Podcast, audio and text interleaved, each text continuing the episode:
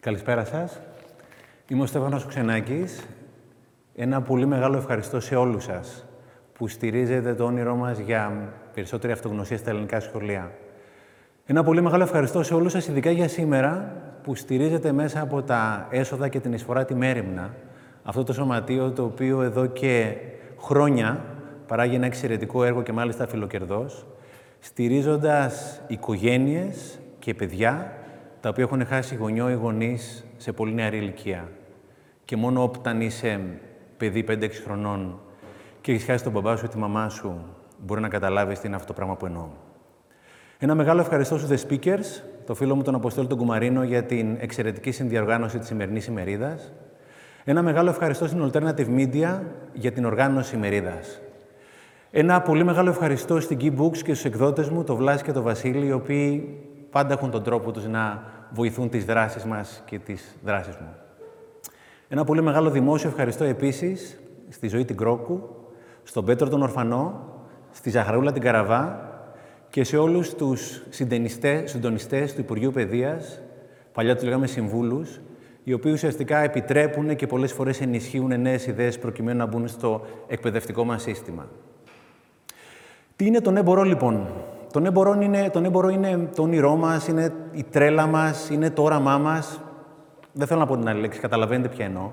Προκειμένου τα παιδιά μας να μάθουν όλα αυτά τα πράγματα τα οποία εμείς δεν ξέραμε όταν ήμασταν ουσιαστικά στην δική τους ηλικία.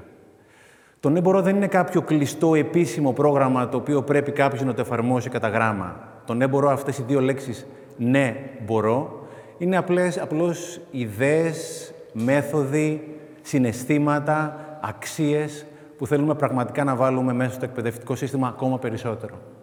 Όταν εγώ μεγάλωσα ε, και πήγα σε πολύ καλά σχολεία και πανεπιστήμια, από τα έξι μου χρόνια από τον υπηαγωγείο μέχρι και τα 24 στο μεταπτυχιακό μου, το παράπονο μου είναι ότι δεν βρέθηκε ένας άνθρωπος να μου πει, να με ρωτήσει πώς νιώθω. Όλοι με ρωτούσαν τι σκέφτομαι, τι γνωρίζω, τι έχω μάθει, τι έχω ουσιαστικά απομνημονεύσει. Το έμπορο είναι μια ιδέα η οποία εμείς την εφαρμόζουμε εδώ και δύο-δυόμιση χρόνια, όμως εδώ και δεκαετίες στη χώρα μας υπάρχουν εξαιρετικοί εκπαιδευτικοί οι οποίοι όλα αυτά τα πράγματα που θα ακούσετε σήμερα και ακόμη περισσότερα τα εφαρμόζουν με τα παιδιά στις τέσσερις γωνίες Ελλάδος με μεράκι, με αγάπη, με αυταπάρνηση, δίνοντας, δίνοντας πραγματικά ένα κομμάτι από το δικό τους τον εαυτό. Κάποια στιγμή ένας φίλος με είχε ρωτήσει αν θεωρώ ότι στη ζωή υπάρχουν κανόνες. Κανόνες για να μπορώ να έχω τη ζωή που θέλω, για να περνάω πιο όμορφα, να αγαπώ, να συνδέομαι, να... για μια πιο ευτυχισμένη ζωή. Θεωρώ ότι εννοείται στη ζωή ότι υπάρχουν κανόνες, απλώς πολλές φορές εμείς δεν θέλουμε να τους δούμε. Επειδή είμαστε όντα των συνηθιών, δεν θέλουμε να παραδεχτούμε ότι υπάρχουν κανόνες γιατί θα αναγκαστούμε να ξεβολευτούμε. Προσωπικά για μένα είναι κανόνας ότι το ανθρώπινο σώμα είναι κατασκευασμένο για να κινείται και όχι για να κάθεται. Είναι κατασκευασμένο για να ασκείται και να γυμνάζεται. Είναι κατασκευασμένο για να εκφράζεται και για να νιώθει. Σε ένα κόσμο που πολλοί από εμάς χρησιμοποιούμε απλώς το σώμα μας για να μεταφέρουμε το κεφάλι μας. Θεωρώ ότι είναι κανόνας ότι τη ζωή αν δεν την επιλέξεις, θα σε επιλέξει. Θεωρώ ότι είναι κανόνας ότι μόνο με δέσμευση θα φέρεις στη ζωή σου αυτό το οποίο πραγματικά ονειρεύεσαι. Θεωρώ ότι είναι κανόνας ότι οι άνθρωποι είμαστε κατασκευασμένοι για να κατανοούμε ο ένας τον άλλον και όχι να κρίνουμε συνέχεια. Θεωρώ ότι είναι κανόνας ότι είμαστε φτιαγμένοι για να αγαπάμε και όχι για να μισούμε. Και θεωρώ ότι είναι κανόνας ότι μόνο με τη δράση θα φέρουμε στη ζωή μας αυτό το οποίο πραγματικά επιθυμούμε. Ξέρω, γνωρίζω πράγματα, αλλά μόνο όταν δράσω πραγματικά θα φέρω ζωή μου αυτά τα πράγματα που θέλω. Και όλους αυτούς τους κανόνες, και συγχωρέστε με για αυτή τη λέξη, είναι λίγο.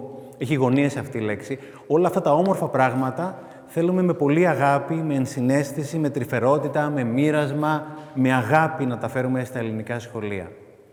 Προσωπικά θεωρώ ότι κανόνας είναι, για όσους από εμάς είμαστε γονείς, ότι τα παιδιά μας δεν κάνουν ποτέ αυτό το οποίο τους λέμε να κάνουν, αλλά κάνουν πάντα αυτό το οποίο κάνουμε εμείς. Λέω αυτό που ξέρω, αλλά αναπαράγω αυτό το οποίο είμαι. Είναι leading by example, είναι μέσα από το παράδειγμά μου, μαθαίνω τα παιδιά μου. Και προσωπικά θεωρώ υποκρισία το να τρέχω τα παιδιά μου στα γυμναστήρια και στα κολυμβητήρια και στα μπαλέτα, όταν εγώ κάθομαι στον καναπέ και χλαπακιάζω. Θεωρώ την υποκρισία όταν ζητώ από τα παιδιά μου να έχουν αυτοεκτίμηση και εγώ παίζω ξύλο με τον εαυτό μου από το πρωί μέχρι το βράδυ και καλά μεταξύ σοβαρού και αστείου, κυριολεκτικά ή μεταφορικά. Θεωρώ ότι πραγματικά είναι υποκρισία το να θέλω να διαβάζουν τα παιδιά μου και εγώ ουσιαστικά να κάθομαι και να παίζω κάντι κράση με τις ώρες στον καναπέ. Κάποια στιγμή ο δικός μου δάσκαλος, ο Αντώνης ο Καλογύρο, όταν έκανε τα σεμινάρια ο ίδιος, στο τέλος, ε, μαζευόμασταν και το ρωτούσαμε κάποια πράγματα. Το ρωτάγαμε, λέει, δάσκαλε, τι είναι αυτό το οποίο μπορούμε να κάνουμε για τα παιδιά μας, προκειμένου να κάνουμε το καλύτερο για τα παιδιά μας; Θυμάμαι ότι τα έπαιρνε πάρα πολύ στο κρανίο με εκείνη την ερώτηση. Έλεγε, σταματήστε να μου κάνετε αυτή την ηλίθια ερώτηση. Τα παιδιά σας θα κάνουν ό,τι ακριβώς κάνετε εσείς. Όταν εξελίσσεστε, θα εξελιχθούν και τα παιδιά σας. Όταν επιλέγετε να αναπτύσσεστε, θα αναπτυχθούν και τα παιδιά σας. Αυτή είναι η αλήθεια. Οπότε το να δουλεύω με τον εαυτό μου είναι ιερό, πολύ περισσότερο μάλλον όταν είμαι και γονιός, όπου η εξέλιξη των παιδιών μου εξαρτάται ουσιαστικά και από μένα. Τα παιδιά μας με εμάς είναι κάτι σαν τα τάμπλετ και τα κινητά τηλέφωνα. Στο τέλος της ημέρας, το ένα συγχρονίζει με το άλλο. Και τα πράγματα που δεν μου αρέσουν στα παιδιά μου, είναι πράγματα που ουσιαστικά τα έχω επάνω μου, απλώς δεν τα βλέπω στον εαυτό μου. Πριν από λίγες μέρες, ένας φίλος, ιντερνετικός, μου έστειλε αυτή εδώ πέρα τη φωτογραφία. Μια συγκλονιστική φωτογραφία από το μωράκι το οποίο είχε μόλις γεννηθεί και δίπλα μου έκανε την τιμή να βάλει ένα από τα βιβλία μου. Έχω πάρει φυσικά το OK από το φίλο προκειμένου να χρησιμοποιήσω τη φωτογραφία αυτή δημόσια. Αυτή η φωτογραφία λοιπόν με διέλυσε κυριολεκτικά. Μου προκάλεσε πρωτόγνωρα συναισθήματα και σκέψεις. Γιατί εκείνη τη στιγμή σκέφτηκα ότι όταν το παιδί αυτό θα είναι 10 χρονών, εγώ θα είμαι 60. Όταν το παιδί αυτό θα είναι 20 χρονών, εγώ θα είμαι 70. Και όταν το παιδί αυτό θα είναι 30 χρονών και θα έχει κάνει, εάν έχει κάνει και αν έχει επιλέξει, γιατί είναι δική του απόφαση και όχι των γονιών του, να κάνει τη δική του οικογένεια, εγώ αν θα είμαι εδώ πέρα θα είμαι 80. Και πραγματικά συνειδητοποίησα πόσο μεγάλο χρέος έχουμε απέναντι στη νέα γενιά να αφήσουμε έναν κόσμο καλύτερο από ό,τι βρήκαμε. Όπως ακριβώς έκαναν και οι γονείς μας. Είτε θέλουμε να το παραδεχτούμε, είτε όχι. Γιατί οι γονείς μας αφήσαν σε εμάς έναν κόσμο καλύτερο από ό,τι βρήκαν από τους δικούς τους γονείς. Θεωρώ ότι έχουμε χρέος απέναντι στη νέα γενιά, απέναντι στα παιδιά μας και στα παιδιά των παιδιών μας. Γιατί ξέρετε, από κάποιο σημείο και μετά, δεν θα είμαστε εμείς για να καμαρώσουμε αυτόν τον νέο κόσμο, όμως θα είναι τα παιδιά μας για να τον ζήσουν. Σήμερα, εγώ είμαι εδώ πέρα απλώς για να κάνω τον μικρό πρόλογο. Ο λόγος ε, ανήκει στις τρεις εξαιρετικές εκπαιδευτικούς που φιλοξενούμε σήμερα. Αναστασία Κουτσοβίστα από το Δημοτικό Σχολείο Παιδινήσιο Ανίνων, Μερόπη Χατζίβεη από τη Σχολή Χατζίβεη, Ελισάβετ Κρύπα από το Τρίτο Δημοτικό Σχολείο Νέας Ιωνίας. Η Ελισάβετ εργάστηκε για 17 χρόνια και πλέον στην Ελληνογαλλική, στη Σεν Ζωζέφ, αν το λέω καλά, Ελισάβετ, στην Πευκή. Η Αναστασία είναι η μόνη η οποία θα μιλήσει από την ηγουμενίτσα, από την ιδιαίτερη πατρίδα της, γιατί λόγω COVID δεν μπορούμε να μετακινηθούμε. Στο τέλος θα υπάρχουν ερωτήσεις. Κάποιες από αυτές θα βγουν live, αλλά παράκληση, γράψτε τις ερωτήσεις που θέλετε ε, γραπτά και αναφέρετε παρακαλώ και το όνομα της εκπαιδευτικού στην οποία θα θέλατε να το απευθύνετε. Αναστασία, ο λόγος σε σένα. Καλησπέρα. Με ακούτε, ελπίζω να με ακούτε. Χαίρομαι πολύ που είμαι σήμερα εδώ και είμαι μέλος αυτής της όμορφης παρέας. Θέλω να σας πω ότι χαίρομαι πολύ γιατί όλους αυτούς τους μήνες έχω γνωρίσει σπουδαίους εκπαιδευτικούς, όπως είναι η Ελισάβετ, η Μερόπη, η Κωνσταντίνα, η Βίλη, που κάνουν εξαιρετική δουλειά στα σχολεία. Κυρίως όμως χαίρομαι γιατί μέσα από όλο αυτό το όμορφο ταξίδι για τον έμπορο, έχω γνωρίσει ένα σπουδαίο άνθρωπο και πλέον φίλο, τον Στέφανο. Στέφανε, σε ευχαριστώ ιδιαίτερα που μου δίνεις την ευκαιρία να μοιραστώ με όλους εσάς πρακτικούς τρόπους με τους οποίους μπορούμε να υλοποιήσουμε στις τάξεις μας τον έμπορο. Πιστεύω λοιπόν πως όσοι είμαστε σήμερα εδώ έχουμε ένα κοινό. Όλοι μας αγαπάμε πολύ τα παιδιά και σίγουρα κάποια στιγμή μας έχει απασχολήσει το πώς θα μπορέσουμε να μορφύνουμε λίγο τη ζωή τους ή να αλλάξουμε προς το καλύτερο τον τρόπο σκέψης τους. Και αυτό μετά προκύπτει το ερώτημα πώς να ξεκινήσω; Και εγώ θα σας πω ότι αυτή την απάντηση δεν θα μπορέσουμε να σας τη δώσουμε εμείς, αλλά το παιδί που έχετε δίπλα σας. Όταν νιώσει άνετα και όταν βιώσει ότι υπάρχει ένα φιλικό περιβάλλον και ένα περιβάλλον εμπιστοσύνης, θα μας ανοιχτεί. Και σίγουρα θα μας πει μια κουβεντούλα, μια φράση, μια ανησυχία, που στην πορεία αυτή τη φράση εμείς θα την πάρουμε και είτε θα την κάνουμε μια πολύ ουσιαστική και βαθιά συζήτηση, είτε εμείς ως δάσκαλοι ένα παιχνίδι, μια δραστηριότητα, από την οποία στο τέλος κάτι θα μείνει. Τουλάχιστον αυτό συνέβη στη δική μου περίπτωση και η φράση αυτή που κάτι ξεκλείδωσε μέσα μου έγινε και όλα στην πρώτη μέρα που μπήκα στο νέο μου τμήμα. Φέτος έχω τρίτη δημοτικού. Μπαίνοντας λοιπόν στην τάξη και γνωρίζοντας τους μαθητές μου, ένας τους με πλησίασε και μου είπε το εξής. Κυρία, να ξέρετε πως φέτος θα σας κάνω τη ζωή δύσκολη, γιατί είμαι το χειρότερο παιδί του σχολείου. Ένα παιδάκι μόλις τρίτη δημοτικού ένιωθε ότι είναι κακό παιδί και είχε σχηματίσει αυτή την εικόνα για τον εαυτό του. Όχι απλά με προβλημάτισε όλο αυτό, το σκεφτόμουν πάρα πολύ και άρχισα λοιπόν να μιλάω με δασκάλους, με τους γονείς του για να αρχίσω λίγο να καταλαβαίνω γιατί το παιδί αυτό νιώθει έτσι. Μου είπαν λοιπόν ότι το παιδί αυτό είναι άτακτο, κάνει φασαρία μέσα στην τάξη, είναι λίγο ζωηρό. Ποτέ όμως δεν είχε υπάρξει επιθετικός με κάποιον από τους συμμαθητές του ή αγενής και προσβλητικός προς συμμαθητές και δασκάλους κατάλαβα πως στην ουσία είχε εισπράξει ίσως κάποιες υποδείξεις, κάποιες παρατηρήσεις, κάποια μη ή έναν αυστηρό τόνο από το περιβάλλον του και όλο αυτό το μετέφρασε στο ότι εγώ είμαι κακό παιδί. Όπως εκείνος μπορεί να ένιωθε κακό παιδί, κάποιος άλλος μπορεί να ένιωθε κακός μαθητής, κάποιος άλλος ότι δεν αξίζει να έχει φίλους, γιατί καμιά φορά αυτά μένουν μέσα μας. Και τότε ήταν που αποφάσισα να κάνω κάτι για όλο αυτό και να γνωρίσω στα παιδιά ένα σπουδαίο άνθρωπο. Έναν άνθρωπο σπουδαίο, συναρπαστικό, έναν άνθρωπο μοναδικό, που αν τον γνώριζαν, δεν υπήρχε περίπτωση να μην τον αγαπήσουν. Ο άνθρωπος αυτός δεν ήταν άλλος από τον εαυτό τους. Και για το σκοπό αυτό άρχισα να δημιουργώ σιγά σιγά ένα μικρό βιβλιαράκι που το ονομάσαμε το βιβλίο του μοναδικού εαυτού μου και αποτελείται από διάφορα φύλλα εργασίας, καθένα από τα, οποία, από τα οποία αφορά και μια διαφορετική πτυχή του χαρακτήρα του παιδιού. Άλλο μπορεί να έχει να κάνει με το όνομά του και να βάλει το παιδί στη διαδικασία να μάθει από πού πήρε το όνομά του, ε, τι σημαίνει για εκείνο, τι συμβολίζει. Άλλο φύλλο εργασίας μπορεί να αφορά την οικογένεια. Αν ένα, παιδάκι μπορεί να Αν ένα παιδάκι προέρχεται από μια οικογένεια με πολλά αδέρφια, πιθανώς να έχει μάθει να περιμένει τη σειρά του ή να μοιράζεται σε αντίθεση με ένα παιδάκι που μεγαλώνει μόνο του και αυτό του είναι λίγο πιο δύσκολο.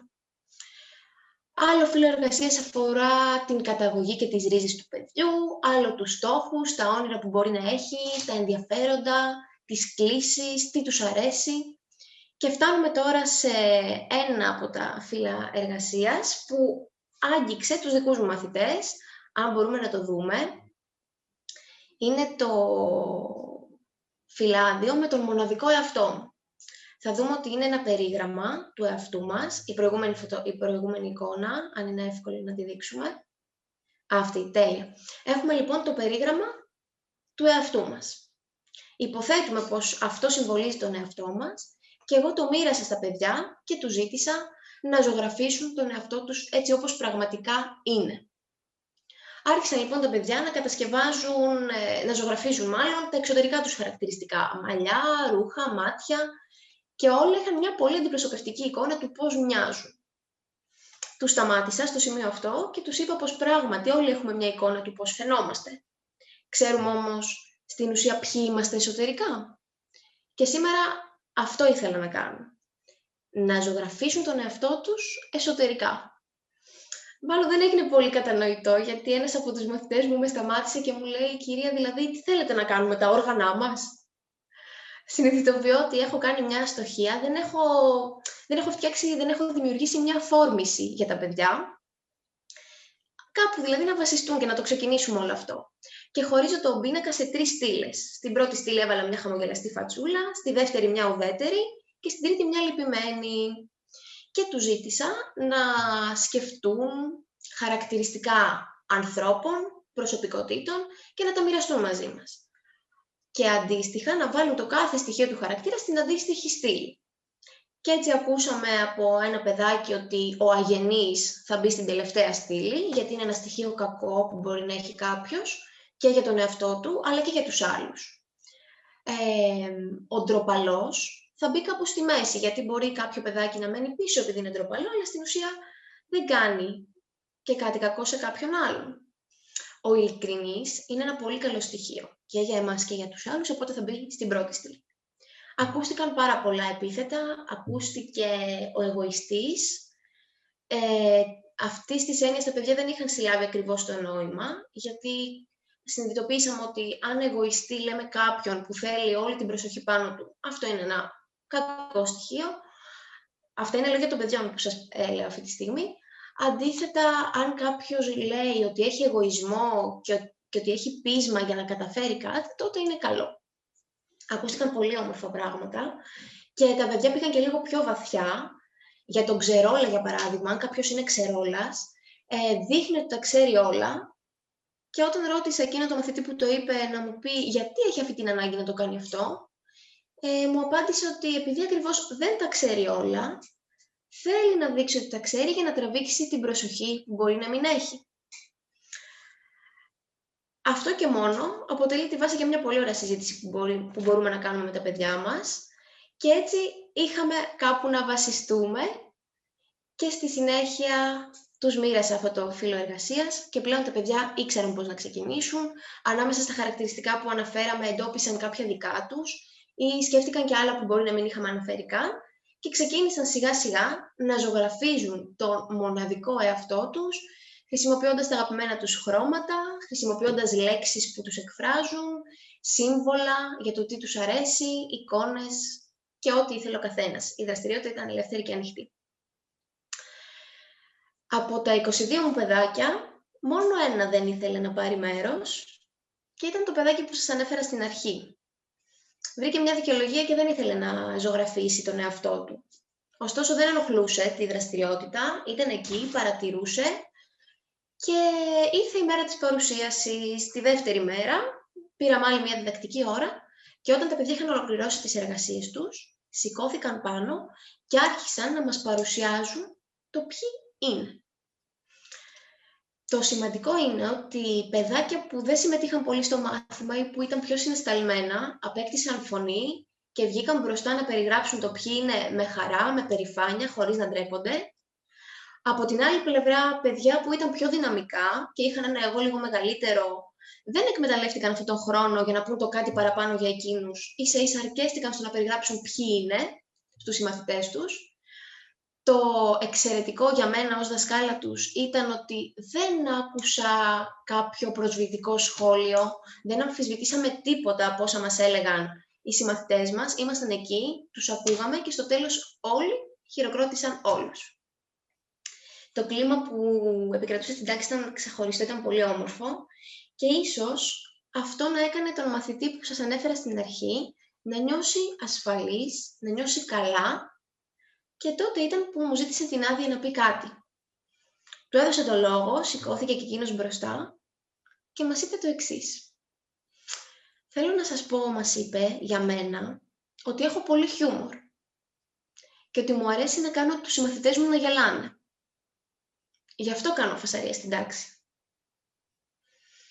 Μια δραστηριότητα αρκούσε στο να κάνει το παιδί εκείνο να μεταφράσει το «είμαι κακό παιδί» σε «έχω χιούμορ» και να αλλάξει το «δυσκολεύω τη ζωή των άλλων» στο «τους κάνω να γελούν». Γι' αυτό και μόνο άξιζε όλο αυτό που κάναμε. Και με περίμενε μία ακόμα έκπληξη. Δύο μέρες μετά μου έφερε και εκείνος το μοναδικό εαυτό του. Το είχε κάνει στο σπίτι. Είναι η εικόνα που βλέπουμε. Δεν ξέρω αν διακρίνεται, γι' αυτό θα σας τα πω εγώ που τα έχω δει. Έχει κάνει κάποια σύμβολα, κάποιες εικόνες από το τι του αρέσει. Έχει γράψει ότι είναι ζωηρούλης, ότι είναι γρήγορος, ότι του αρέσει να παίζει με τον μπαμπά, ότι του αρέσουν τα γιουβαρλάκια της μαμάς. Αυτογλωσσία είναι και αυτό. Και θα δείτε ότι έχει χωρίσει τη σελίδα και το φόντο το απεικονίσει με δύο χρώματα. μου είπε ότι χρησιμοποίησε το κόκκινο γιατί νευριάζει εύκολα και το γαλάζιο γιατί είναι πολύ ευαίσθητος. Στο τέλος με ρώτησε πώς γράφεται το ζωηρούλης. Του είπε ότι γράφεται όπως η ζωή. Γιατί το παιδάκι αυτό είχε μέσα του ζωή, είχε μέσα του χαρά και το πιο όμορφο για μένα είναι ότι πλέον έχει βάλει στον εαυτό του ένα μεγάλο χαμόγελο, που αυτό σίγουρα το βλέπετε. Και για αυτό το χαμόγελο και μόνο αξίζει να προσπαθούμε και να αφιερώνουμε λίγο από το χρόνο που έχουμε στην τάξη για να κάνουμε πράγματα σαν και αυτά. Θα μπορούσα να μιλάω πολύ ωραία για τα αποτελέσματα που όλο αυτό φέρνει σε όλα τα επίπεδα, και στο γνωστικό κομμάτι και στο κομμάτι της συμπεριφοράς. Ε, όμως έχει πιο πολύ αξία να σας πω τι μου είπε ο πατέρας του παιδιού. Μου είπε ότι ο γιος του πλέον διαβάζει μόνος του στο σπίτι και ότι δεν χρειάζεται τη βοήθειά του. Ότι τον ενδιαφέρει να τα πηγαίνει καλά και κάθε μέρα ρωτάει, τα έκανα σίγουρα όλα, μήπως έχω και κάτι άλλο για το σπίτι; Θέλει να προσπαθεί, έχει κίνητρο εσωτερικό πλέον για να μαθαίνει. Και ακόμα μεγαλύτερη αξία έχουν τα λόγια των ίδιων των παιδιών για όλο αυτό. Στο τέλος της δραστηριότητας, τους ρώτησα αν πιστεύουν ότι τους βοήθησε όλο αυτό που κάναμε, κάποιον μπορεί να μην το βοήθησε. Αν ναι και αν όχι, να μου πούν το λόγο. Και έχω εδώ πέρα μερικά χαρτάκια που μου έγραψαν. Θα ήθελα να πάρω λίγο από το χρόνο για να σας τα διαβάσω. Μία μαθήτρια, η οποία είναι λίγο πιο συνσταλμένη, πιο μαζεμένη, αλλά είναι ήρεμη δύναμη της τάξης, έγραψε. Η δραστηριότητα και το μοναδικό εαυτό μου με βοήθησε να καταλάβω καλύτερα ότι στον κόσμο αυτό είμαι μοναδική. Και κανένας δεν είναι σαν και εμένα. Μπορεί καμιά φορά να λέμε θέλω να είμαι κι εγώ σαν κι αυτόν ή σαν κι αυτήν, αλλά αυτό δεν γίνεται, γιατί όλοι είμαστε διαφορετικοί. Ένα άλλο αγοράκι, επίσης πολύ ζωηρό, γράφει ότι η δραστηριότητα και το μοναδικό εαυτό μου με βοήθησε να καταλάβω ποιος είμαι εγώ και τι αξίζω. Άλλη μία μαθήτρια. Η δραστηριότητα για το μοναδικό μου εαυτό με βοήθησε να βρω το ταλέντο μου στη μουσική. Εδώ. Και έχει ζωγραφίσει και τον εαυτό της να τραγουδά. Πίσω από ένα πιάνο. Ένα άλλο κοριτσάκι με μια δυσκολία σε ένα από τα μαθήματα, που αφού την έκανε να μένει λίγο πίσω συναισθηματικά και να είναι πιο μαζεμένη, έγραψε ότι η δραστηριότητα αυτή με βοήθησε στο να μοιραστώ στην τάξη τα συναισθήματά μου. Δύο από τους καλύτερους μαθητές της τάξης έγραψαν κάτι κοινό. Η δραστηριότητα για το μοναδικό εαυτό μου με βοήθησε πολύ γιατί τώρα δεν ζηλεύω τους άλλους και η δραστηριότητα του εαυτού μου με βοήθησε να καταλάβω καλύτερα τον εαυτό μου, να μην ξαναζηλέψω τους άλλους, γιατί πλέον ξέρω ότι είμαι και εγώ ξεχωριστός. Βλέπετε ότι κάθε παιδί όλο αυτό τον έχει ακουμπήσει κάπου διαφορετικά, σε ένα άλλο κομμάτι του αυτού του. Και θα κλείσω με αυτό. Η δραστηριότητα και το μοναδικό εαυτό μου με βοήθησε να καταλάβω ότι είμαι όντως διαφορετική ακόμα και με τα ελαττώματά μου. Με αγαπάω όπως είμαι. Και εγώ θα ρωτήσω, εμείς μας αγαπάμε όπως είμαστε, όπως ακριβώς είμαστε με τα καλά και τα κακά μας; Νομίζω ότι αυτό είναι ένα ερώτημα που αξίζει να θέσουμε ο καθένας προσωπικά σε εμάς και όταν είμαστε έτοιμοι να δώσουμε εμείς την απάντηση. Αυτή λοιπόν ήταν η πρώτη από τις δραστηριότητες που κάναμε για τον εμπορό, που αφορούσε τον άξονα της αυτοεκτίμησης, της αυτοαποδοχής και θα σας μιλήσω για ακόμα μία, η οποία μας βοήθησε να ανακαλύψουμε και να εστιάσουμε σε κάποιες άλλες αξίες, εξίσου σημαντικές για τη ζωή μας, όπως είναι η αξία της ευγνωμοσύνης. Ε, είναι μια δραστηριότητα η οποία μας βοήθησε να αξιολογήσουμε λίγο αυτά που ήδη έχουμε στη ζωή μας και όχι αυτά που περιμένουμε να αποκτήσουμε και να εστιάσουμε στο πώς νιώθουμε για όλα αυτά. Την δραστηριότητα αυτή την ξεκίνησα ένα χρόνο πριν, όταν ακόμα δεν είχα μπει σε σχολείο και δούλευα σε ένα κέντρο δημιουργικής απασχόλησης. Είναι το παράθυρο χαράς, έτσι το ονομάσαμε με τους μαθητές μου, και την πρώτη μέρα που κάναμε την εισαγωγή για τη δραστηριότητα, ζήτησα από τα παιδιά να βγάλουν μία κόλλα χαρτί και να κάνουν μία λίστα με τα 10 υπέροχα πράγματα που τους συνέβησαν στη διάρκεια της προηγούμενης ημέρας. Εγώ ζήτησα 10. Αυτά με το ζόρι έγραψαν 2, στην καλύτερη περίπτωση. Υπήρχαν και παιδιά που έγραψαν τη λέξη τίποτα και δεν είχαν να γράψουν κάτι γιατί όλα ήταν ίδια, όλα ήταν βαρετά. Δεν δεν τους ήταν συναρπαστικά και δεν ήθελαν καν να ασχοληθούν. μέσα από τις αισθήσεις μας, μέσα από πράγματα που ακούμε, από εικόνες που βλέπουμε, από όσα αγγίζουμε, από όσα νιώθουμε, συγκεντρώσαμε αυτά τα χαρτάκια που βλέπετε την πρώτη μέρα. Είναι 10, είναι 15, όλα όλα. Και αυτά ήταν τα 10 μικρά μας θαύματα για εκείνη την ημέρα. Όμως, εγώ πιστεύω πολύ ότι οι αξίες αυτές και παρακινούν τους άλλους και εμπνέουν τους γύρω μας και πολλαπλασιάζονται σιγά-σιγά. Μετά από λίγες μέρες, το παράθυρο έχει μια άλλη εικόνα. Έμοιαζε κάπως έτσι. Στέφανα, αν μπορούμε να τη δούμε.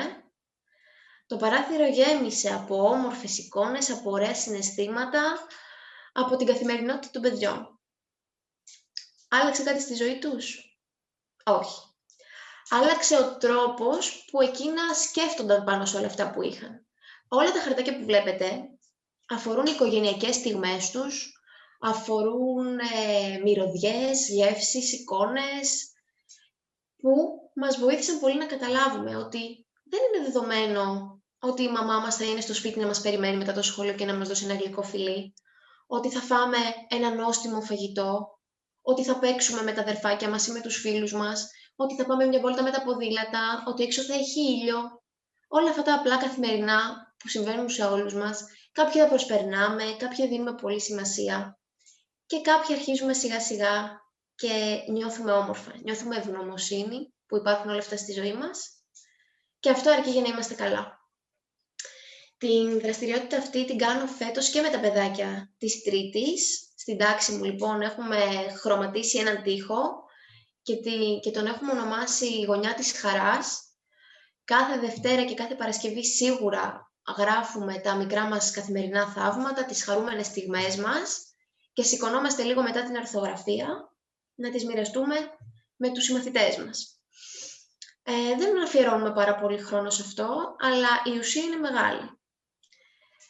Κάτι που θέλω να μοιραστώ μαζί σας είναι το εξής, ότι με το που έκλεισαν τα σχολεία και κάναμε τηλεκπαίδευση, ρωτώντας τα παιδιά να μου πούν το καλό νέο της ημέρας, τα περισσότερα είπαν ότι έκλεισαν τα σχολεία.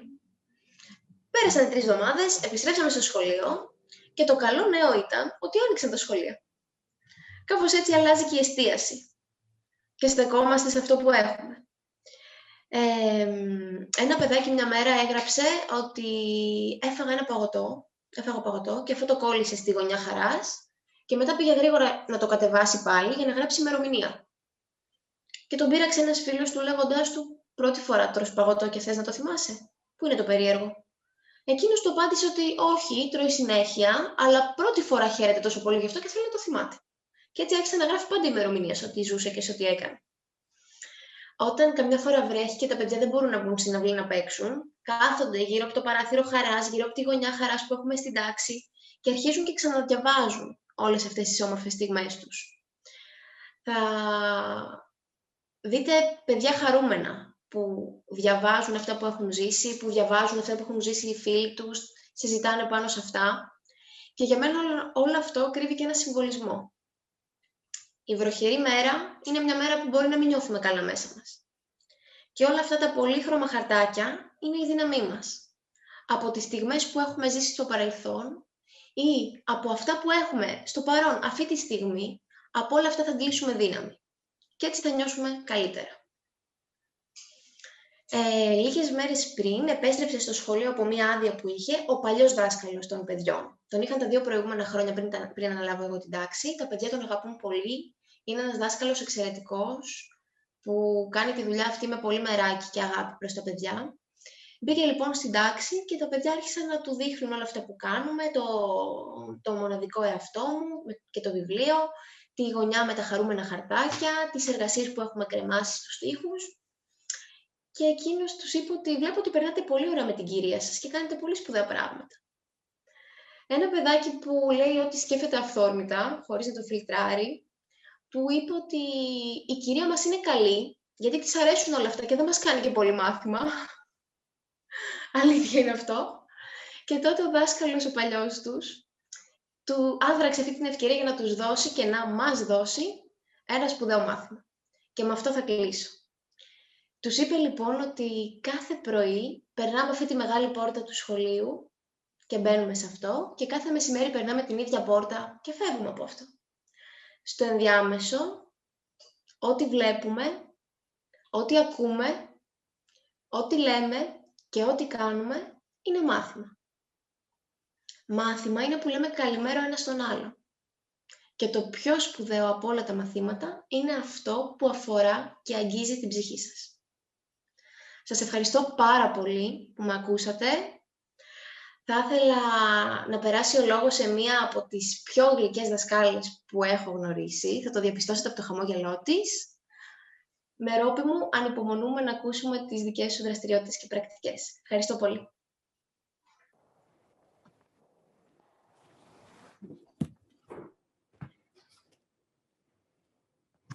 Καλησπέρα και από μένα. Ε, θα ξεκινήσω και εγώ με ένα ευχαριστώ. Να είσαι καλά, Αναστασία μου. Το ειλικρινές μου ευχαριστώ στον Στέφανο τον Ξενάκη, που χάρη στο δικό του όραμα είμαστε όλοι εδώ να μοιραστούμε εμπειρίες, σκέψεις και προτάσεις για να ομορφύνουμε τη ζωή των παιδιών. Ε, πιστεύω και εγώ, σαν παιδαγωγός, ότι είναι μια πολύ σημαντική αποστολή, μια ιερή αποστολή, να δημιουργήσουμε για τα παιδιά μας ένα περιβάλλον που θα τα εμπνεύσει.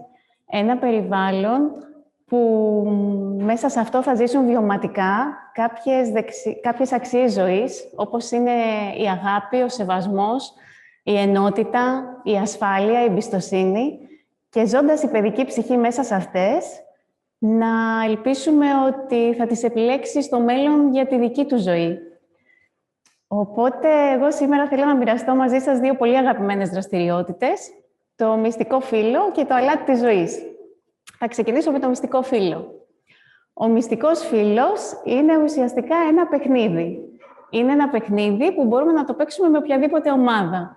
Ε, ομάδα μπορεί να είναι η σχολική μας τάξη, ομάδα μπορεί να είναι μια αθλητική ομάδα, μπορεί να είναι το εργασιακό μας περιβάλλον, μπορεί να είναι η οικογένειά μας. Ε, λίγα λόγια για το πώς γνωρίσαμε εμείς το παιχνίδι. Θα σας ταξιδέψω πίσω στο 2012. Εκείνη τη χρονιά στο σχολείο μας είχαμε την πολύ μεγάλη χαρά να συνεργαστούμε με μια εκπληκτική ομάδα παιδαγωγών που λέγεται «Αξία ζωής στην εκπαίδευση». Είχαν έρθει λοιπόν στο σχολείο μας και μας είχαν κάνει κάποια επιμορφωτικά σεμινάρια. Στο τέλος λοιπόν ενός σεμιναρίου μας είπαν «Τώρα θέλουμε να παίξετε ένα παιχνίδι, οι δάσκαλοι μεταξύ σας, είναι το παιχνίδι του μυστικού φίλου». Λέμε εμείς εντάξει. Ε, ξεκινήσαμε λοιπόν να παίζουμε οι δάσκαλοι το παιχνίδι και τις επόμενες μέρες παρατηρήσαμε στο σχολείο ότι κάτι άλλαζε. Υπήρχε πολύ μεγάλη χαρά ανάμεσά μας, υπήρχαν εκπλήξεις, υπήρχε πηγαίος ενθουσιασμός, η ατμόσφαιρα ηλεκτρίστηκε, οπότε σκεφτήκαμε οπωσδήποτε το παιχνίδι πρέπει να το παίξουμε με τα παιδιά. Πώς παίζεται το παιχνίδι, είναι πολύ απλό. Ε, καλούμε κάθε παιδί που θέλει να συμμετάσχει να γράψει το όνομά του σε ένα μικρό χαρτάκι. Στη συνέχεια διπλώνει το χαρτάκι και το βάζει σε ένα μικρό κουτί.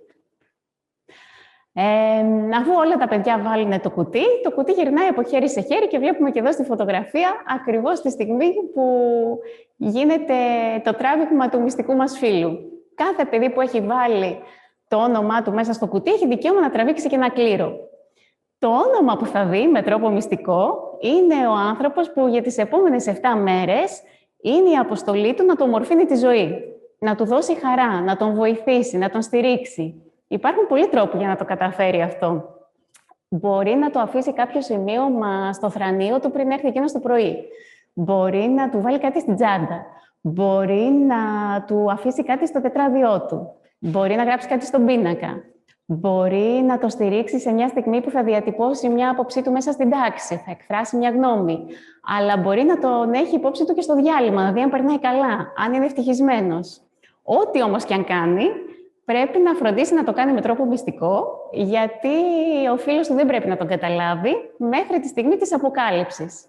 Θα κυλήσει λοιπόν η εβδομάδα, θα έρθει η στιγμή της αποκάλυψης και τότε υπάρχουν διάφοροι τρόποι που μπορούμε να κάνουμε την ε, στιγμή της αποκάλυψης. Ε, ο πιο απλός είναι να ζητήσουμε στα παιδιά να αναφέρουν το όνομα του παιδιού που είχαν για μυστικό φίλο. Ωστόσο, υπάρχουν και κάποιες άλλες ε, προτάσεις, πιο δημιουργικές, πιο ενωτικές, ε, μια πολύ ωραία πρακτική είναι να φτιάξουμε με την τάξη μας ένα κύκλο. Δίνει ο δάσκαλος την μπάλα σε ένα παιδί και του λέει «Πέταξε τη στο μυστικό σου φύλλο». αυτός που θα την πιάσει, την πετάει στο δικό του, την πετάει στο δικό του, μέχρι να αποκαλυφθούν όλα τα ζευγάρια. Επίσης, μια πολύ ωραία παραλλαγή είναι πάλι στον κύκλο, αντί για μπάλα, ο δάσκαλος να δώσει ένα κουβάρι μαλλί. Το ίδιο γίνεται, αλλά λέμε στο παιδί πριν πετάξει το κουβάρι να κρατήσει την άκρη από το μαλλί. Την πετάει λοιπόν στο μυστικό του φίλο, εκείνο στο δικό του, εκείνο στο δικό του, εκείνο στο δικό του και μέσα από το κουβάρι σχηματίζεται ένας ιστός. Αυτός ο ιστός στο τέλος δείχνει και όλα τα ζευγάρια που υπήρξαν, αλλά ταυτόχρονα δείχνει και όλες τις συνδέσεις που έγιναν ανάμεσά μας, που είναι ένας πολύ ωραίος συμβολισμός, γιατί πράγματι στο παιχνίδι λειτουργούν όλα αλληλεπιδραστικά. Είναι λίγο ένα μπούμεραν χαράς. Η αγάπη και το ενδιαφέρον που σου δίνεται, έχεις μετά εσύ ανάγκη να τη δώσεις πίσω. Ε, θέλω να σας πω ότι κατά τη διάρκεια του κύκλου ακούγονται διάφορα αυθόρμητα σχόλια με τα παιδιά. Ακούς, όχι ρε φίλε, δεν το πιστεύω ότι ήσουν εσύ. Ή ήσουν φανταστικός, ή λάτρεψα το μήνυμα που μου άφησες. Ε, και αυτό είναι πάρα πολύ όμορφο. Αλλά υπάρχουν και κάποιες στιγμές, σαν αυτή που θα σας δείξω τώρα, που είναι σιωπηλές. Το συγκεκριμένο στιγμιότυπο το τράβηξα αφού σηκωθήκαμε από έναν κύκλο αποκάλυψης. Είδα μπροστά μου αυτή τη φωτογραφία, αυτή την αγκαλιά και νομίζω ότι αξίζει όσο χίλιες λέξεις. Ε, πέρα από τη συγκίνηση και τη χαρά που προσφέρει ο μυστικός φίλος, κάτι που αγαπώ πολύ είναι ότι βγάζει το φόκους του παιδιού από τον εαυτό του και μπαίνει στη διαδικασία να παρατηρήσει, να φουγκραστεί τις ανάγκες και τις επιθυμίες ενός άλλου παιδιού. Επίσης, συνειδητοποιεί ότι τη μεγαλύτερη χαρά την παίρνει το ίδιο όταν προσφέρει χαρά, ότι η καρδιά του γεμίζει όταν εκείνο δίνει. Ε, να σας πω επίσης ότι παίζοντας το παιχνίδι του μυστικού φίλου, η σχολική κοινότητα μπορεί να βιώσει μικρές και μεγάλες νίκες. Τι εννοώ με τη λέξη νίκες; Μπορεί κάποιες σχέσεις που υπάρχουν και φιλίες να ενισχυθούν. Μπορεί κάποιες σχέσεις που δεν υπήρχαν καθόλου να γεννηθούν. Και μπορεί και κάποιες σχέσεις που είχαν ε, λίγο τραυματιστεί, είχαν περάσει γκρίζα σύννεφα, να θεραπευτούν. Επίσης, ε, μπορεί η κοινότητα να βιώσει μικρά θαυματάκια. Ένα τέτοιο θαυματάκι κρύβεται σε αυτό το σημείωμα που βλέπουμε εδώ, το οποίο μοιράστηκε μαζί μου μια αγαπημένη δασκάλα του σχολείου μας, η κυρία Βερονίκη, και έχει συμβεί σε παλιότερη πρώτη τάξη του σχολείου μας. Εδώ λοιπόν το πρωτάκι αυτό λέει «Μυστικέ μου φίλε Γιώργο, θα σε παίξω αύριο». Να σας πω λοιπόν ότι το παιδάκι που απευθύνεται αυτό το σημείωμα, ο Γιώργος, ήταν ένα παιδάκι με ιδιαίτερα χαρακτηριστικά και μέχρι τότε δεν έπαιζε με τους φίλους του. Ήταν κάτι που τον δυσκόλευε πολύ παρόλο που οι φίλοι του το προσκαλούσαν στο παιχνίδι τους και η δασκάλα είχε προσπαθήσει να τον παροτρύνει, ε, εκείνος δεν ένιωθε ακόμα καλά να το κάνει, αλλά η μυστική του φίλη ήθελε πάρα πολύ να παίξει μαζί του. Οπότε σκέφτηκε μαζί με τη δασκάλα της να του δώσουν αυτό το σημείωμα για να του δείξουν πόσο πολύ η μυστική φίλη ήθελε να παίξει μαζί του, αλλά ήλπιζαν ότι αν το δει και το σημείωμα, θα μπει στη διαδικασία να προετοιμαστεί η καρδιά του και να μην ξαφνιαστεί να το περιμένει και άρα να είναι πιο έτοιμος γι' αυτό. Οπότε έγραψε το σημείωμα, του το άφησε στο θρανίο του, ο Γιώργος το πήρε, το διάβασε και την επόμενη μέρα η μυστική του φίλη με αγωνία πήγε στο διάλειμμα να τον προσεγγίσει και ήταν πραγματικά μοναδική η χαρά μας να δούμε τα δύο παιδιά να παίζουν. Ήταν πραγματικά μια μεγάλη νίκη. Και τις επόμενες μέρες αυτή η αρχική εμπειρία έδωσε στο Γιώργο την, το ένασμα να ξεκινήσει να είναι πιο ανοιχτό στο παιχνίδι και με τους άλλους του φίλους. Ε, κάτι επίσης που θέλω να σας πω και είναι σημαντικό είναι τι συμβαίνει όταν τα παιδιά παρατηρούν τους μεγάλους να παίζουν.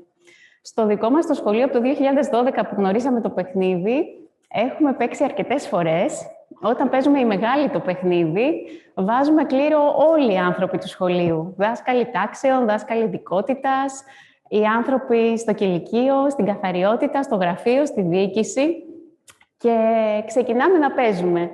Τα παιδιά βλέπουν τους μεγάλους να ξαναγίνονται παιδιά. Τους βλέπουν να έχουν μεταξύ τους χαρά, να κάνουν εκπλήξεις ένας στον άλλο, να φέρνουν κεράσματα. Τους βλέπουν να αγκαλιάζονται στις αποκαλύψεις. Και αυτό που παρατηρούν, νομίζω ότι τα διδάσκει με τον πιο γνήσιο και τον πιο αυθεντικό τρόπο. Είναι δηλαδή η στιγμή που τα παιδιά μας διδάσκονται από το παράδειγμά μας. Είναι η στιγμή που οι πράξεις μας μιλούν πιο δυνατά από τα λόγια μας. Και αυτό είναι πολύ σημαντικό. Οπότε, σας εύχομαι ολόψυχα να δοκιμάσετε το παιχνίδι του μυστικού φίλου, ώστε να ζήσετε κι εσείς τις πολύ όμορφες στιγμές που επιφυλάσσει. Ε, η δεύτερη εκπαιδευτική δράση που θέλω να μοιραστώ μαζί σας είναι το αλάτι της ζωής. Το αλάτι της ζωής στηρίζεται σε ένα βιβλίο με ακριβώς αυτό τον τίτλο. Είναι το αλάτι της ζωής της Φρασουάζ Ριτιέ. Είναι Γαλλίδα. Μάλιστα, το βιβλίο έχει πάρει το βραβείο του πιο αισιόδοξου βιβλίου στη Γαλλία το 2012.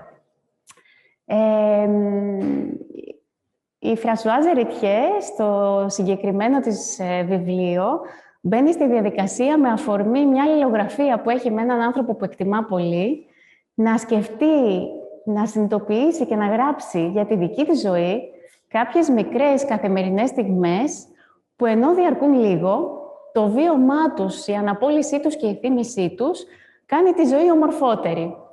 Ε, όπως αναφέρει και η Ερητιά στο βιβλίο της, είναι το να ε, περπατάς στα πεσμένα φύλλα. Είναι το να περπατάς κατά μήκος μιας παραλίας, να βλέπεις ωραία πυροτεχνήματα, να διηγήσει ιστορίες, να, να τριχιάζεις από χαρά κάνοντας έκπληξη σε έναν άλλο άνθρωπο. Εκείνη πολύ όμορφα τα λέει ότι αυτές οι στιγμές είναι ακτινοβόλα στιγμιότυπα. Αν λοιπόν αφουγκραστούμε όλες μας αυτές τις μικρές καθημερινές στιγμές, θα συνειδητοποιήσουμε ότι αυτός είναι ένας μικρός θησαυρός. Είναι αυτές οι στιγμές που κάνουν τη ζωή μας πιο πλούσια, πιο ενδιαφέρουσα, που τις δίνουν γεύση. Είναι λοιπόν το αλάτι της ζωής. Ε, εγώ είχα τη μεγάλη χαρά το βιβλίο αυτό να μου το κάνει δώρο μια πολύ καλή φίλη και εκπαιδευτικό η Μαρίνα στα γενέθλιά μου το 2014. Διαβάσαμε και δύο το βιβλίο, το υπεραγαπήσαμε και σκεφτήκαμε ότι πρέπει να το δοκιμάσουμε με τους μαθητές μας. Είχαμε λοιπόν έκτη τάξη εκείνη τη χρονιά και πράγματι το κάναμε με τα παιδιά, του λάτρεψαν. Και έκτοτε εγώ το κάνω κάθε χρόνο με τους μαθητές μου της έκτης τάξης. Ε, πώς γίνεται με τα παιδιά, είναι πολύ απλό μπαίνουμε στην τάξη και λέμε ότι παιδιά σήμερα θα κάνουμε μια ξεχωριστή αποστολή.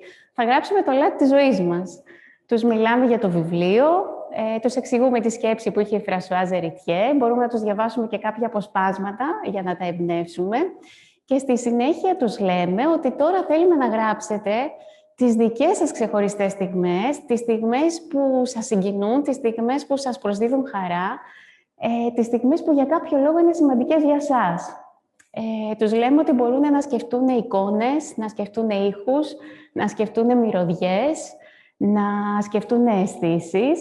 Και επίσης, ειδικά για τα παιδιά, τους λέμε ότι εκτός από στιγμές που ήδη έχουν ζήσει και τις αναπολούν, μπορεί να είναι και στιγμές που ονειρεύονται να ζήσουν, στιγμές που προσδοκούν να ζήσουν.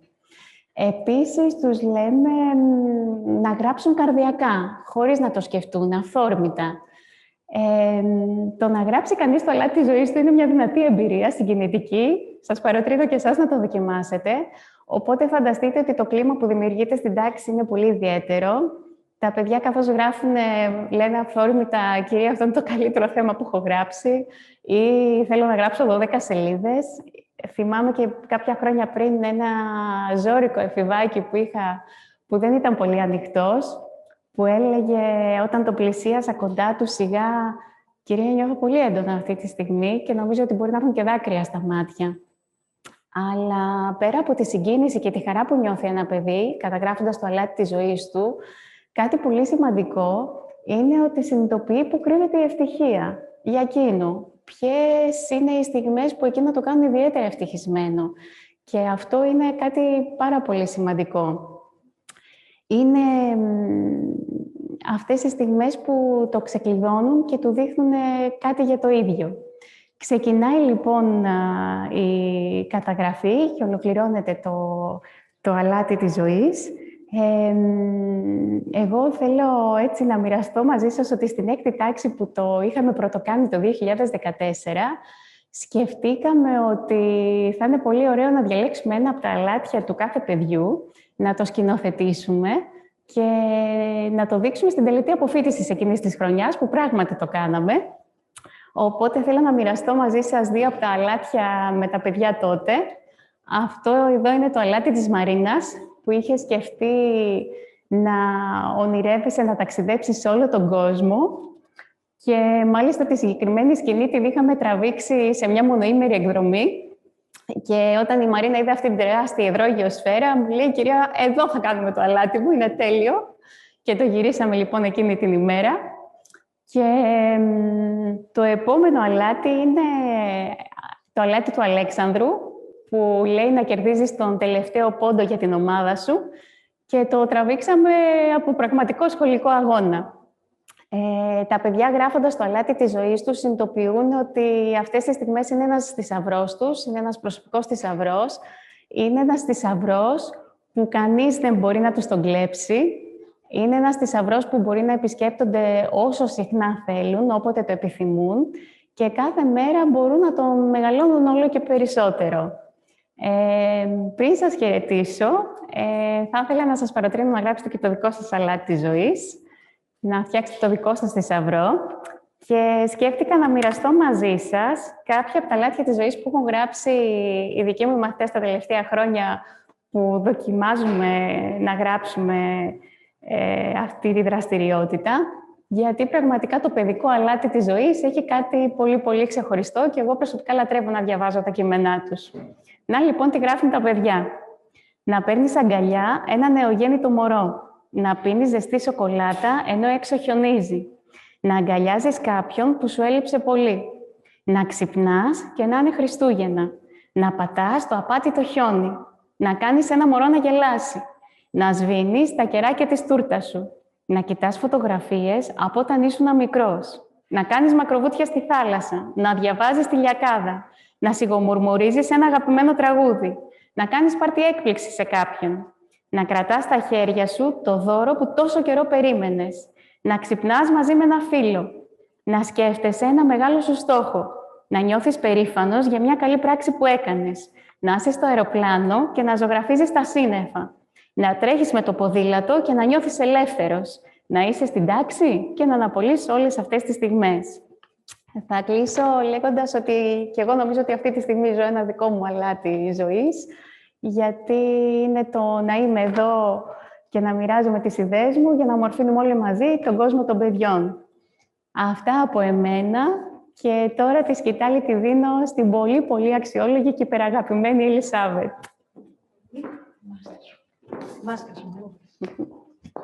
Καλησπέρα και από μένα. Θα ήθελα ξεκινώντας να ευχαριστήσω πάρα πάρα πολύ από καρδιά στον Στέφανο που μας δίνει σήμερα την ευκαιρία αυτή να μοιραστούμε δραστηριότητες, να μοιραστούμε καλές πρακτικές τις οποίες κάνουμε στα σχολεία μας με σκοπό να ομορφύνουμε την παιδική ηλικία και τα παιδιά μας μέσα στα σχολεία. Θα ήθελα όμως να ευχαριστήσω και όλους εσάς γιατί όλοι μαζί, εφόσον παρακολουθείτε αυτή την ημερίδα, σίγουρα μοιραζόμαστε την ίδια επιθυμία. Να δούμε τα παιδάκια να ανθίζουν, να δούμε τα παιδιά να αγαπάνε και να σέβονται τον εαυτό τους, να επιλέγουν τα δικά τους μονοπάτια στη ζωή, συνειδητά να ανοίγουν τα φτερά τους και να πετάνε. Άρα λοιπόν μεγάλο ευχαριστώ και σε όλους εσάς. Από τις πρακτικές, οι οποίες ε, ανήκουν στην ευρύτερη σφαίρα του ναι μπορώ και που εφαρμόζω εδώ και χρόνια στα σχολεία, έχω επιλέξει δύο δραστηριότητες.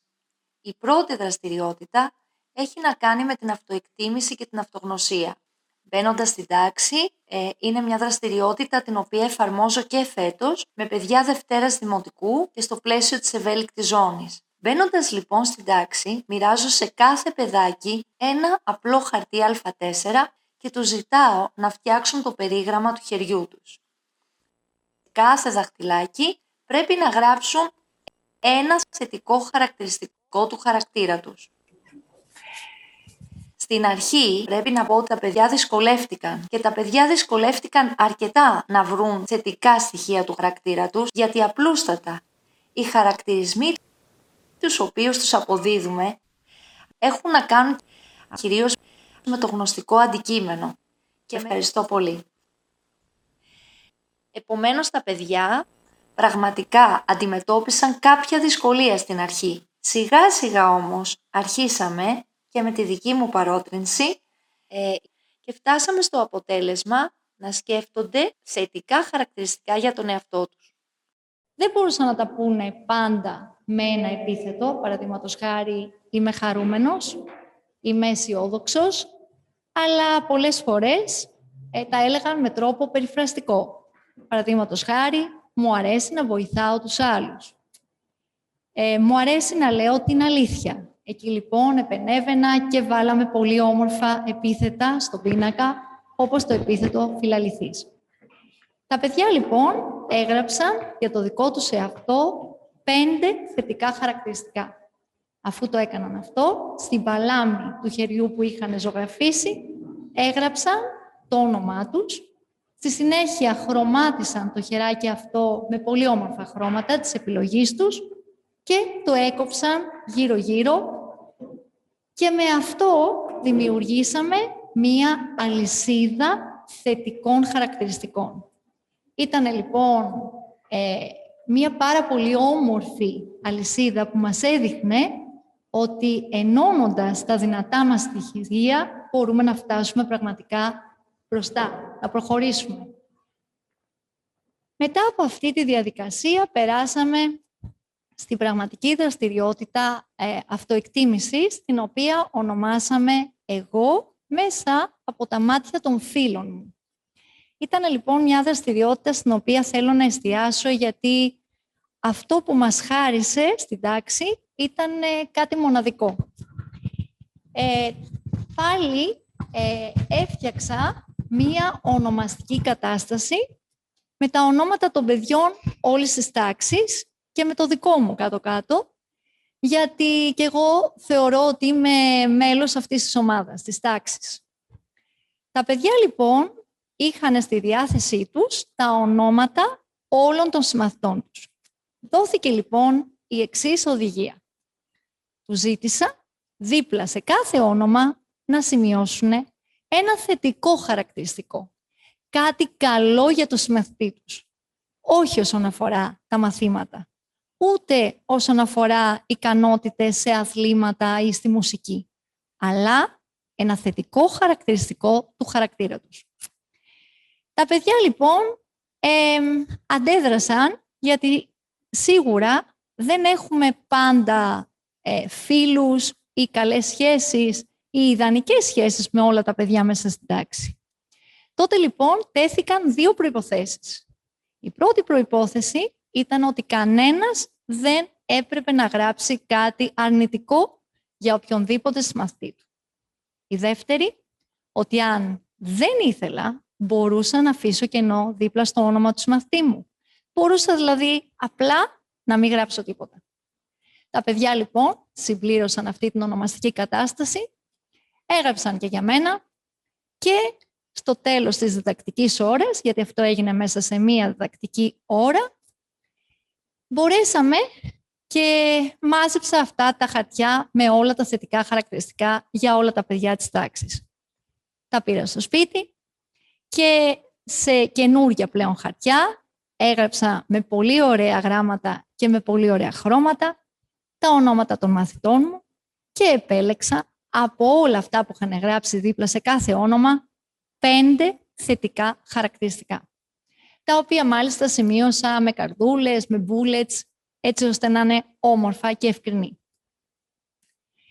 Αν στην περίπτωση ε, που κάποιο παιδάκι δεν είναι ιδιαίτερα δημοφιλές, δεν συγκεντρώσει πέντε χαρακτηριστικά, κάτι που θεωρώ σχεδόν απίθανο σε μια τάξη 19-20 παιδιών, σε αυτή την περίπτωση ο εκπαιδευτικός μπορεί να συμπληρώσει ο ίδιος ε, κάποιο ε, θετικό χαρακτηριστικό από την προσωπικότητα του παιδιού, έτσι ώστε να υπάρχει ισοτιμία.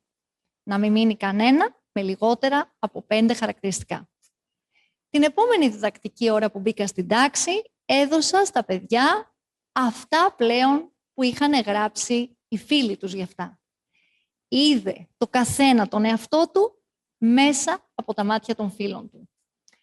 Γράφτηκε στον πίνακα αυτό που βλέπετε ίσως στη διαφάνεια. Ε, Στέφανε, σε παρακαλώ, μία πριν. Πολύ ωραία, ευχαριστώ. Και άρχισαν ένα-ένα να έρχονται μπροστά στην τάξη, μπροστά στον πίνακα, και να διαβάζουν πλέον αυτά που είχαν γράψει οι συμμαθητές τους για τα ίδια. Έβλεπα προσωπάκια να λάμπουν από χαρά. Έβλεπα χαμόγελα, καθώς ανακάλυπταν όχι αυτά που είχαν σκεφτεί οι ίδιοι ή που νόμιζαν οι ίδιοι για τον εαυτό τους, αλλά αυτά πλέον που οι φίλοι τους έβλεπαν ως θετικά χαρακτηριστικά για αυτά. Έτσι, ένα κοριτσάκι χαρακτηρίστηκε ως προεδρική. Δεν ξέρω για ποιο λόγο, αλλά έτσι τους φάνηκε. Ένα άλλο ήταν ε, το παιδί το οποίο βοηθούσε όλους τους μαθητές του. Και ήταν εκεί δίπλα τους για να τα βοηθάει σε κάθε δύσκολη στιγμή. Πολύ βασικό για παιδιά Δευτέρας Δημοτικού. Ένα άλλο παιδάκι ήταν αυτό που τους έκανε να γελάνε. Ένα άλλο έλεγε όμορφα λόγια. Και τέλος, η κυρία Ελισάβετ, εγώ δηλαδή, υποφαινόμενη, ήμουνα σοφή. Αυτό όμως που μας συγκίνησε βαθύτατα μέσα στην τάξη και νομίζω ότι είναι αυτό το οποίο κάνει αυτή τη δραστηριότητα μοναδική, είναι μία φράση που γράφτηκε δίπλα σε ένα όνομα παιδιού της τάξης. Γεμίζει την τάξη αγάπη. Νομίζω ότι αυτό τα λέει όλα. Όταν λοιπόν διαβάστηκαν όλα τα ονόματα, ζήτησα από τους μαθητές μου να φτιάξουν την πιο ωραία ζωγραφιά που θα μπορούσαν να φτιάξουν. όταν την ολοκλήρωσαν, συμπλήρωσα τα χαρτιά με τα θετικά χαρακτηριστικά του κάθε παιδιού με μία ζωγραφιά και αυτό είναι που βλέπετε στη διαφάνεια δίπλα. Ε, όχι, Στέφανε, ακριβώς την προηγούμενη, ευχαριστώ. Είναι λοιπόν ο πίνακας της τάξης μας με τα ονόματα, με τις ζωγραφιές, όπου κάθε παιδάκι μπορεί να βρει τον εαυτό του μέσα από τα μάτια των φίλων του. Ε, για τον αναστοχασμό, δηλαδή για το αποτέλεσμα αυτής της δραστηριότητας, συνηθίζω να ρωτάω τα παιδιά η στιγμή που κρατάω είναι... Η στιγμή λοιπόν που κράτησαν ήταν τη στιγμή που διάβαζα αυτά που είπαν οι φίλοι μου για μένα. Κυρία, ένιωσα χαρά. Κυρία, δεν το περίμενα. Κυρία, αλήθεια τώρα είμαι έτσι. Είμαι αισιόδοξος. Είμαι αυτός που βοηθάει. Ήταν τέλεια, ήταν υπέροχα. Ε, θεωρώ ότι αυτή η μικρή δραστηριότητα ε, τονώνει την αυτοπεποίθηση και αυτοεκτίμηση των παιδιών, γιατί πέρα από την εικόνα που έχει ο καθένας για τον εαυτό του, είναι σημαντικό να βλέπουμε και αυτό που περνάμε στους άλλους μέσα από τις πράξεις και τις συμπεριφορές μας. Τώρα βέβαια, έχοντας δουλέψει τα θετικά μας χαρακτηριστικά, θα έλεγε κανείς ότι ναι, αλλά ελαττώματα δεν έχουμε. Ένας, ε, μια παλιά ιστορία, μάλλον ένας μύθος των Τσερόκι, λέει ότι κάθε άνθρωπος κρύβει μέσα του δύο λύκους. Ο ένας ο λύκος αντιπροσωπεύει τη γαλήνη, την αγάπη, την καλοσύνη, τη θετικότητα, ενώ ο άλλος είναι αυτός που αντιπροσωπεύει την απληστία, το φόβο, το θυμό, τα ψέματα και το εγώ. Άρα λοιπόν, ανάλογα με το ποιο λύκο ταΐζουμε κάθε φορά, αυτός και θα βγει μπροστά και αυτό θα μας εκπροσωπεί. Έτσι λοιπόν αποφάσισα να δουλέψω και τα αρνητικά συναισθήματα με τα παιδιά μου, τα, τα αρνητικά χαρακτηριστικά τους, τα ελαττώματά τους. Και πώς έγινε αυτό, μια καινούρια διδακτική ώρα πλέον, Μπήκα στην τάξη, ξαναμοίρασα χαρτιά, γι' αυτό λοιπόν από το σχολείο εμένα κατηγορούνε.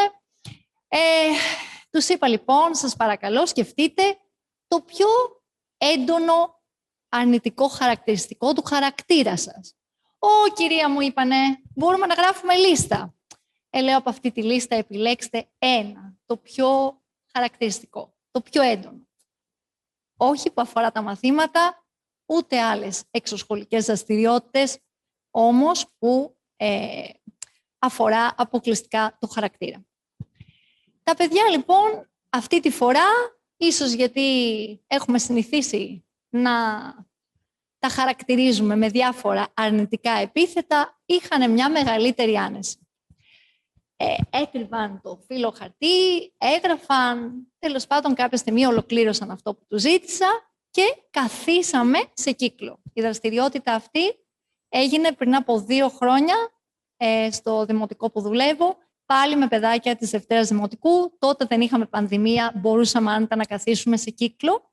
Αλλά κάτι τέτοιο μπορεί να γίνει και με τα breaking rooms ε, μέσω WebEx σε αυτή την περίοδο που ζούμε. Καθίσαμε λοιπόν σε κύκλο και αποκαλύψαμε τα ελαττώματά μας.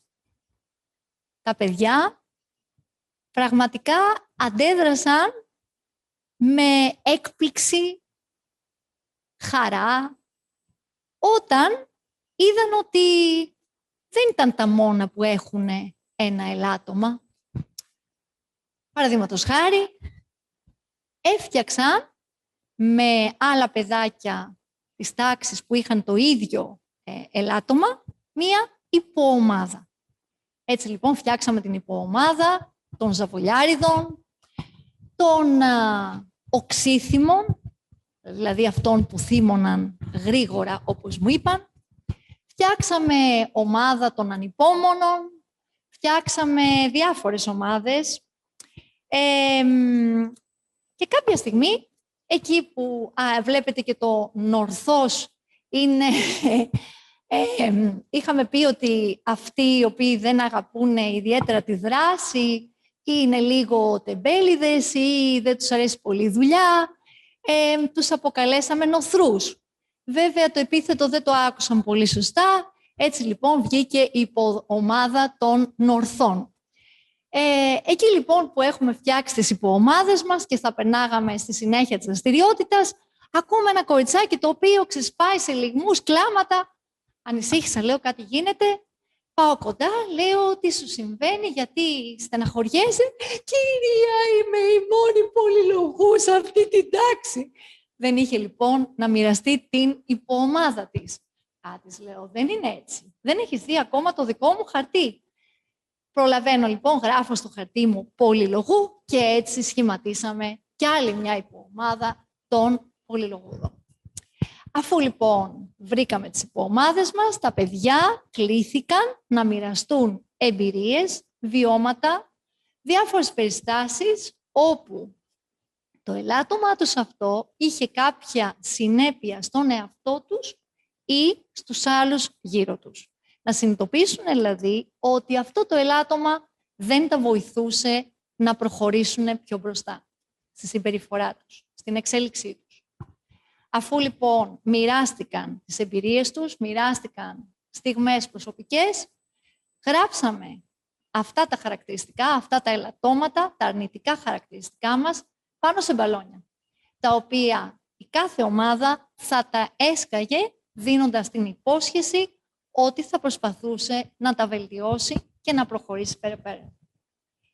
Εδώ λοιπόν ε, ολοκληρώνεται αυτή η δραστηριότητα που έχει να κάνει με την αυτοεκτίμηση και θα ήθελα να μοιραστώ μαζί σας και μια δεύτερη δραστηριότητα η οποία έχει να κάνει με την εστίαση στο θετικό.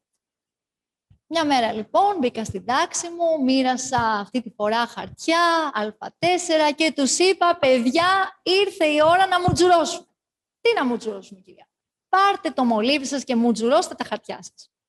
Τα παιδιά λοιπόν πρέπει να πω ότι ξαφνιάστηκαν ιδιαίτερα καθότι στο δημοτικό σχολείο και γενικά στο σχολείο πάντα λέμε γράφτε ευανάγνωστα, καθαρά, να είναι περιποιημένο το γραπτό σας και να που μπαίνει μια δασκάλα και τους λέει πάρτε το μολύβι σας και τώρα αμέσως μουτζουρώστε. Μουτζουρώστε όσο θέλετε. Κάντε όσες μουτζούρες θέλετε προκειμένου το χαρτί σας να γεμίσει μουτζούρες. Αφού λοιπόν επιδόθηκαν στην κυριολεξία στο μουτζούρωμα, πρέπει να πω ότι πολλά παιδιά το χάρηκαν, αλλά ε, κάποια κοριτσάκια κυρίως ε, ένιωσαν και μια αποστροφή που έβλεπαν το χαρτί τους να έχει τα μαύρα χάλια. Αφού λοιπόν ολοκλήρωσαν το μουτζούρωμα, δείξαμε τα χαρτιά μας στην τάξη. Ήταν πραγματικά μαύρα, κατάμαυρα, με μαύρες μουτζούρες.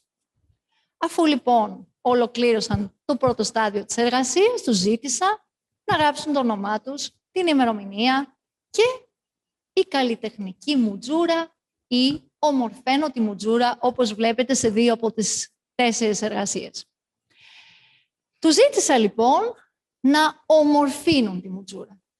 Να χρησιμοποιήσουν χρώματα πλαίσιο, αυτοκόλλητα τη φαντασία τους και τη δημιουργικότητά τους, προκειμένου να μετατρέψουμε το μαύρο σε χρωματιστό, το άσχημο σε όμορφο και να δημιουργήσουμε κάτι από κάτι το οποίο δεν ήταν όμορφο. Να εστιάσουμε δηλαδή στο θετικό. Νομίζω ότι βλέποντας τις ζωγραφιές των παιδιών, μπορείτε και οι ίδιοι να καταλάβετε ότι είναι θέμα εστίασης το θετικό. Πρέπει απλά να φύγω από το μαύρο και να δω τα πράγματα με άλλη ματιά. Και τα παιδιά το κατάλαβαν αυτό. Την ίδια δραστηριότητα, λίγο παραλλαγμένη, την έκανα με άλλη διδακτική ώρα, σε άλλη διδακτική ώρα, με τα πολύχρωμα γυαλιά. Πήγα στην τάξη. Ευτυχώς ο γιος μου είχε μια πολύ ωραία συλλογή από 3D γυαλιά που βλέπουμε στο κινηματογράφο και είναι κατάμαυρα. Και τα έβαλα να βάλουν, τα, να φορέσουν τα μαύρα γυαλιά. Τους ζήτησα λοιπόν να μοιραστούμε φόβους, αρνητικά συναισθήματα, άσχημες εμπειρίες μέσα από τα μαύρα γυαλιά. Κάθε φορά που αλλάζαμε χρώμα και πώς γινόταν αυτό, με, είτε με γυαλιά τα οποία είχα στη διάθεσή μου, είτε με απλά χαρτάκια χρωματιστά τα οποία βάζαμε μπροστά από τα γυαλιά. Είδαμε λοιπόν και τον κόσμο γύρω μας και εστιάσαμε στο θετικό, βάζοντας πράσινα γυαλιά, είδαμε τα πάντα μέσα από την ελπίδα, βάζοντας κίτρινα γυαλιά, τα είδαμε μέσα από το πρίσμα της χαράς. Και τέλος, φορώντας τα κόκκινα γυαλιά, είδαμε τον κόσμο γύρω μας μέσα από την αγάπη. Όταν λοιπόν ολοκληρώθηκε αυτή η διαδικασία, πετάγεται ο τρίτος πιτσιρικάς, όπως τους βλέπετε στη σειρά, και μου λέει «Κυρία, βρήκα τον τρόπο να βλέπω τη ζωή πολύχρωμη και χαρούμενη». Και βάζει εκείνη την ώρα το σκούφο του, ο οποίος, όπως βλέπετε, αποτελείται από πολλά χρώματα και έτσι εστίασε σε όλα τα χρώματα της ζωής και πάνω απ' όλα στο θετικό. Το μήνυμα είχε περάσει. Τέλος, θα μου επιτρέψετε να μοιραστώ μαζί σας ένα όνειρο. Ένα όνειρο το οποίο θα ήθελα πραγματικά να το δω να συμβαίνει στα σχολεία. Όπως ο Στέφανος βλέπει να γίνεται πράξη τον ναι έτσι και εγώ θα ήθελα να μοιραστώ αυτό το όνειρο και μια μέρα να το ζήσω. Έχουμε συνηθίσει στα σχολεία μας να κάνουμε παρατηρήσεις στα παιδιά σε περιπτώσεις αταξίας, παραβατικής συμπεριφοράς, ε, να χρησιμοποιούμε πάντα αρνητικά έτσι, επίθετα. Εγώ λοιπόν ονειρεύομαι ένα σχολείο, να είμαστε στην αυλή όλοι, μετά την προσευχή, μία φορά το μήνα και ο διευθυντής να έχει μπροστά του μία λίστα με ονόματα και να τα επιβραβεύει. Δηλαδή, να διαβάζει τα ονόματα των παιδιών και όλο το σχολείο να τα χειροκροτά. Ποια παιδιά; Παιδιά τα οποία προόδευσαν σε γνωστικό επίπεδο. Παιδιά τα οποία εξέλιξαν και καλυτέρευσαν τη συμπεριφορά τους. Παιδιά τα οποία έχουν προοδεύσει ή εξελιχθεί σε σχέση με το πού βρίσκονταν τον προηγούμενο ακριβώς μήνα. Παιδιά τα οποία διάβασαν πολλά βιβλία. Παιδιά τα οποία είχαν μια διάκριση, είτε εντός είτε εκτός σχολικού πλαισίου. Διάκριση στον αθλητισμό, στη μουσική, στις πολεμικές τέχνες, στο θέατρο, τα οικαστικά, τη ρομποτική, τη δημιουργική γραφή. Παιδιά τα οποία βοήθησαν τους συμμαθητές τους ή το συνάνθρωπο. Παιδιά τα οποία βοήθησαν στην επίλυση μιας σύγκρουσης ή μιας άσχημης στιγμής μέσα στο σχολικό πλαίσιο. Παιδιά τα οποία νοιάστηκαν για το σχολείο τους το ίδιο, για τα ζώα ή για το περιβάλλον. Αυτά τα παιδιά τα οποία έμπρακτα ήταν καλοί φίλοι. Αυτά τα παιδιά που έσπηραν χαρά με το χαμόγελό τους. Τα παιδιά επίσης, τα οποία έκαναν πράξη την αγάπη. Πώς μπορεί πρακτικά να γίνει αυτό, θεωρώ ότι είναι εύκολο. Τα ίδια τα παιδιά, η τάξη δηλαδή, η κάθε τάξη και το κάθε τμήμα, προτείνει στον ή στην εκπαιδευτικό τα ονόματα των παιδιών ανακατηγορία, με συγχωρείτε. Ο εκπαιδευτικός επίσης προτείνει κάποια παιδιά από την τάξη του στο τέλος του κάθε μήνα. Τα ίδια τα παιδιά μοιράζονται με τον εκπαιδευτικό αυτό που θεωρούν ότι κατάφεραν. Όλα τα ονόματα δίνονται στο διευθυντή, στη διευθύντρια του σχολείου και ακούγονται μια φορά το μήνα παρουσία όλου του σχολείου που τα χειροκροτεί. Έτσι, θεωρώ ότι θα γίνουμε πολλαπλασιαστές καλών πρακτικών, θα σπείρουμε σπόρους θετικών αξιών και θα κάνουμε ευτυχισμένα παιδιά μέσα στο σχολείο, έτσι ώστε στην πορεία να ανοίξουν τα φτερά τους με τις δικές τους δυνάμεις, με αυτοεκτίμηση, με αυτοπεποίθηση για να αφήσουν ένα κόσμο ελαφρώς καλύτερο από αυτό που θα παραλάβουν. Σας ευχαριστώ πάρα πολύ.